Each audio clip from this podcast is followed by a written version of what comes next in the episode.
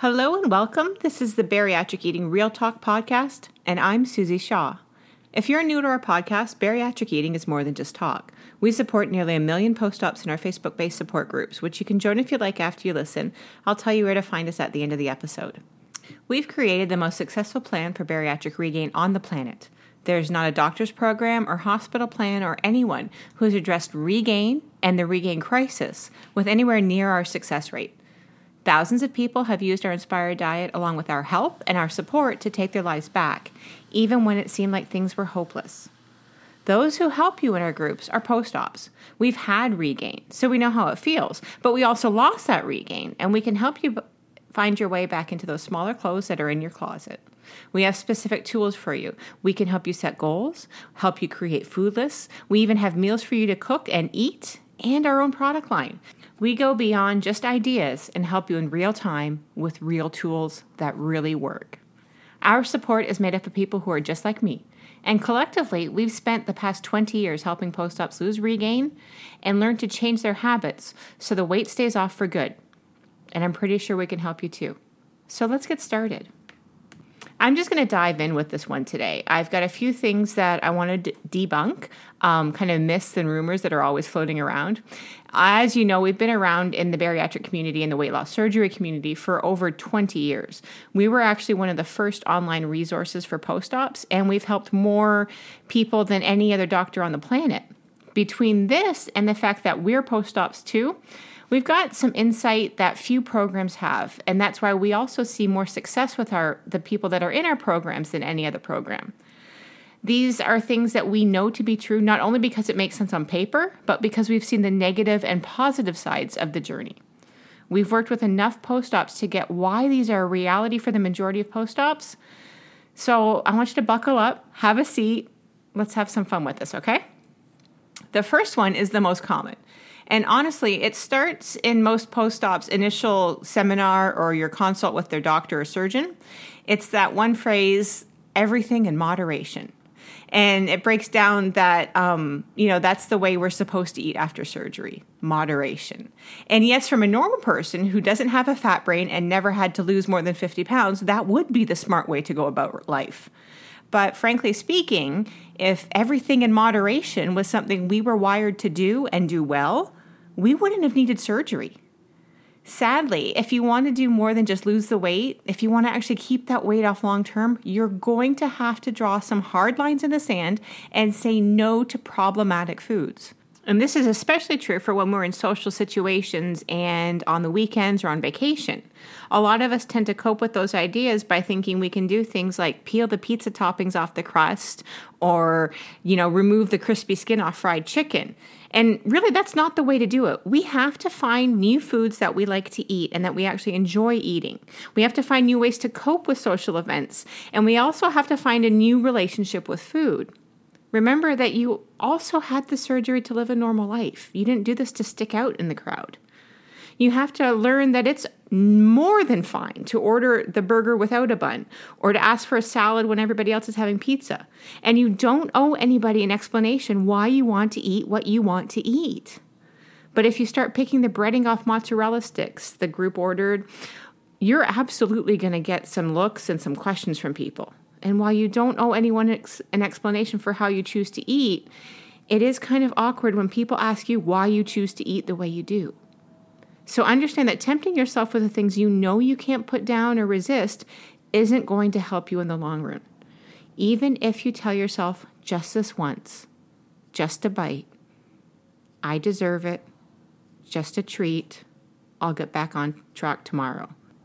Again, that's one of those things that we tell ourselves when we talk about moderation. I can handle this just this once. But that's why moderation doesn't work because we just aren't wired to think that way. The second thing is that we think we're hungry or we want to eat. And that's not hunger. Sorry, hunger isn't a thought, it's a physical sensation. Hunger comes from our bodies. But hunger that comes from you remembering that you've got cookies in the pantry or because you're bored, that's emotional hunger. It's often sometimes habitual hunger, like you know how you need a snack at bedtime. You didn't get hungry at bedtime magically. You've taught yourself that you have to have a snack at bedtime. And now you've gotten your hunger signals mixed up because you want food, not because you need food.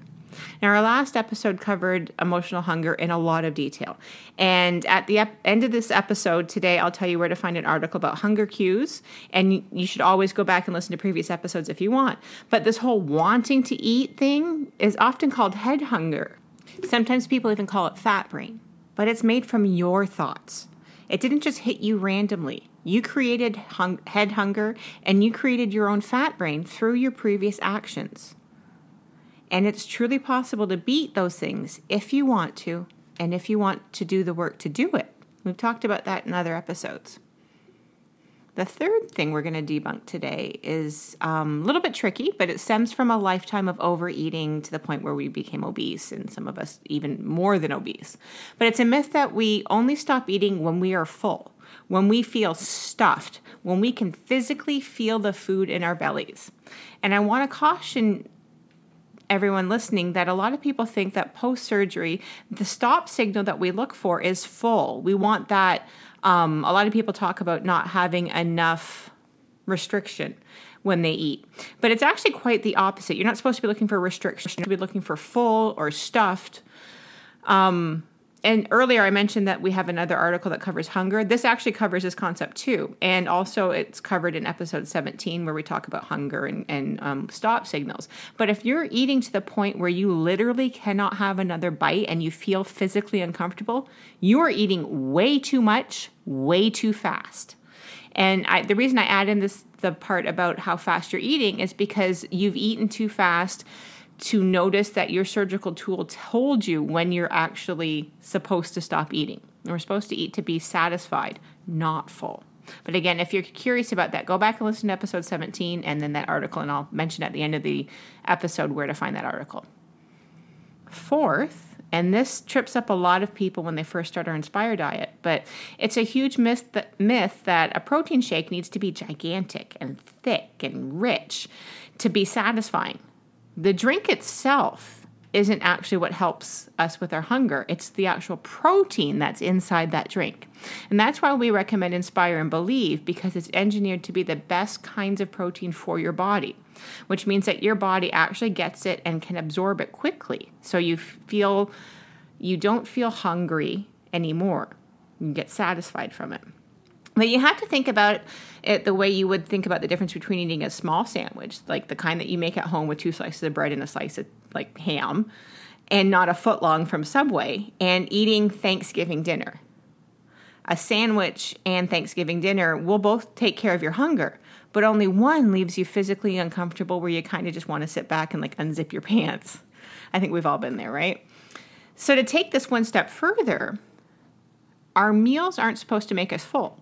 They're supposed to make you satisfied.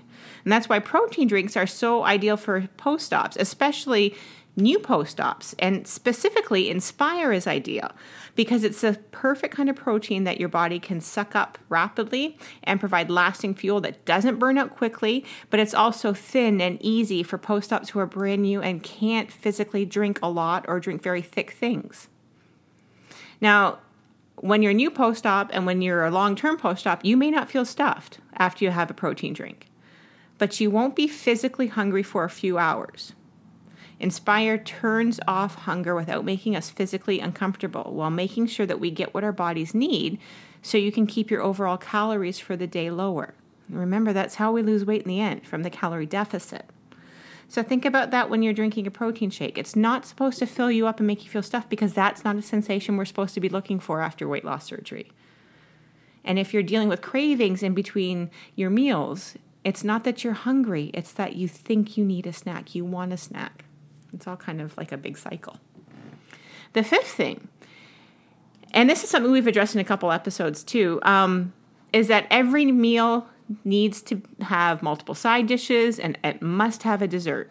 And I'm sorry on this one, and mostly because this is this is how I grew up eating. But every meal doesn't have to be Thanksgiving or a testimony to your vast amount of recipes in your arsenal and your amazing cooking skills.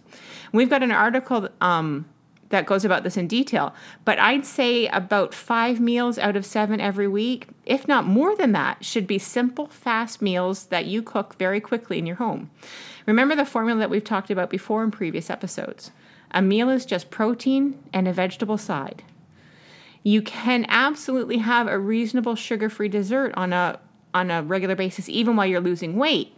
But I want you to remember here that moderation isn't a skill set that we've mastered. So try not to keep sugar free cakes and cookies and all those good stuff around the house, especially if you're trying to lose weight. This is a little bit of a tangent, but I also want to have you start considering that things like Reddi-wip or whipped cream or even sugar free Cool Whip that's not a staple we're supposed to buy every week.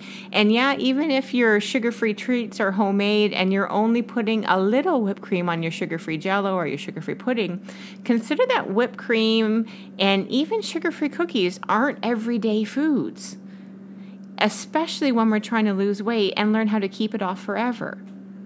We have to start focusing on simple desserts if we like a little bit of a sweet dish after dinner. A small dish of berries or even sugar free jello, um, even a, a, little bit of like no sugar added fruit cocktail. If you're struggling with your weight, if you're learning how to keep it off, if you just want to keep it off, those things will satisfy your sweet tooth without adding more than 80 calories a day. You don't need whipped cream, you just think you do. So that brings us to number six and this one might be kind of hard. I'm not trying to attack anybody personally. Um, but it's a huge myth that there are healthy fast food options or healthy processed meals. And I really do wish that this one wasn't true. But even if you look at even MyFitnessPal or just generic Google searches, you can see that a plain chicken breast at like Chick Fil A and the one you make in your in your kitchen have vastly different calories. They just aren't the same. Restaurants of any sort, be it a fast food restaurant or a sit down restaurant, they add fat, like specifically oils and salt to their foods to make sure that they taste better and they last long longer under high heat lamps or um, they can handle like um, high temperature grills and stoves and stuff like that. Remember, too, that the food you get at the drive through probably wasn't cooked to order. It sat there waiting to be sold, just like under a heat lamp or in a steamer or something like that. And, you know, while, while fast food can be a, a nice option to use every now and then, most of your meals need to be from fresh foods take a look at our website, and I'll remind you where to find us specifically at the end of the episode. But we have so many great and easy meals that don't require multiple ingredients. They don't require hours in the kitchen and weird things that you can only get at one grocery store that's only open till two o'clock in the afternoon or something crazy like that. But you've got to break up with fast food, or at least make it a semi annual event. It's it's really just better to plan to eat at a restaurant where you can sit down and have a salad or at least meat and veggies and mindfully eat your meal than to go through a drive through and eat out of a bag that also randomly has loose french fries at the bottom of it. Even Superman can't resist those. Don't don't kid yourself that you'll do it. Um, honestly, we say things like we will just pull off the bun or skip the fries but I promise you, it's a lot like pulling the toppings off pizza that we were talking about earlier. And like I said, Superman isn't strong enough to do those things long term. So keep that in mind. It's it's not a matter of willpower or or choices. It's that we're just not wired to make those choices long term. We're just not. And there's nothing wrong with that, but we have to learn a different way to do it. And we've mentioned this concept before in other episodes, but things are going to change with your motivation level throughout your journey and the amount that you can eat after you've had surgery once you leave that honeymoon phase. You have to draw the line somewhere, or you're going to be right back in those pants you once squeezed both of your legs into one leg hole. And I also want you to remember that carbs from the buns or the pizza crust and fries aren't the only issue with fast food. Fat is a problem, sodium is a problem. Like I said ab- above, or just a minute ago, they get around cooking at super high temperatures and deep frying and, you know, um, having food sit around and wait for you to order it by adding fat to keep it juicy and moist. And salt, well, salt just makes things taste good. The calories at the end of the day are vastly different with the foods that you cook at your home, in your home, and in a restaurant and in a fast food restaurant, and it's not in a good way. So when you compare what you can cook at home to what you get when you're at a drive-through in a restaurant, it's really just smarter to plan ahead a little bit. Make it a plan to stop eating out so often because you're hurting your own progress. Number seven, and this is going to be another harsh one for a lot of people, but you need to hear this. If your weight loss stopped three months ago and hasn't restarted, or six months ago, or whenever, it's because of you. And I'm really sad to say, but it's true. And a pill that I've had to swallow a number of times on my own journey. But weight loss is pretty cut and dry thanks to the laws of thermodynamics. And I hate to throw that great big word out there, but that's basically what it is. When we eat too much food, our bodies respond by storing the excess. When we eat less than we need, our bodies respond by burning through that excess. So, if you're not losing weight, the first thing you need to do is honestly consider that you are overeating, whether you want, it, want to admit it or not, whether it seems like you're eating a lot or not. And this is where tracking your food comes in handy. But I'll also say that in most cases, a simple list of the food you had at each meal, you don't even have to get like super technical with calories and portions. Just write down every bite, every sip for a few days. I know from experience that if you do that honestly, and if you aren't currently losing weight, but you think you should be, you're doing something wrong. And I know that might hurt and that might sting. And I'm sorry to be the bearer of bad news on that one because it's a pill that I've had to swallow, like I just said. But if you're not losing weight and you need to be losing weight and you're trying to lose weight, you're eating or drinking something that you shouldn't be. More people than you realize stop losing weight because they did something small. They did something as small as adding in back um, like a large sweet tea while they were out running errands, the kind with real sugar. Um, maybe they were doing that on the way home from the office because they just felt like they needed a little bit of extra um, extra energy. But those calories from the sugar in the tea add up. You can also take those few days to look at your activity level. And while it's true that you don't have to work out for hours a day and run a 5K every day, it's also true that that slow walk that you take at lunch with your coworker so you can catch up isn't really helping you burn more calories. And I'm not saying to stop that, but you need to be honest about how much you are actually doing physically. Things like climbing the stairs in your own home two or three day- times a day is an exercise. But taking a brisk walk 30 minutes a day where you get a bit out of breath and maybe break a sweat three times a week could be exactly what you need to do just to burn just a couple more calories a week and trigger weight loss again. It's also going to brighten your mood. It's going to help you sleep better and help your heart and your lung health. The benefits of actual exercise, not just movement. I mean, movement's important, but actual exercise are just so valuable to our overall health and wellness. Another thing that we have to acknowledge is that as we get physically smaller in size, the same exercise that we did over when we were over 350 pounds won't be enough to light up our metabolisms. So you may have to cut back a bit in calories. You may have to add in a little bit of exercise. But I'm talking about here, like like I just said, about you know adding in a, a brisk walk so you're a little bit breathless. And by cutting back a little bit in calories, I'm talking about you know rethink that avocado that you're putting on your salad every day Rethink dipping your red pepper slices into full fat ranch dressing when you have your snack in the afternoon. Those things may not be serving you now that you're a bit smaller than you were when you started doing those things, when you started adding in those snacks. Even things like swapping your half and half in your coffee for skim milk may be enough of a lower calorie range to jumpstart things again. But you can only find out if you take the time to evaluate where your calories are coming from and not just the sort that you chew. It all counts. Number eight is a little bit controversial because this one is something a lot of people have a really, really hard time conceptualizing when we explain it. But it's that muscle weighs more than fat. And I'm just sorry. A pound of muscle is still one pound. A pound is a pound. But muscle looks different than fat. I want to think I want you to think about it in non-food terms. If you have a pound of feathers, it's going to be a giant fluffy pile, right?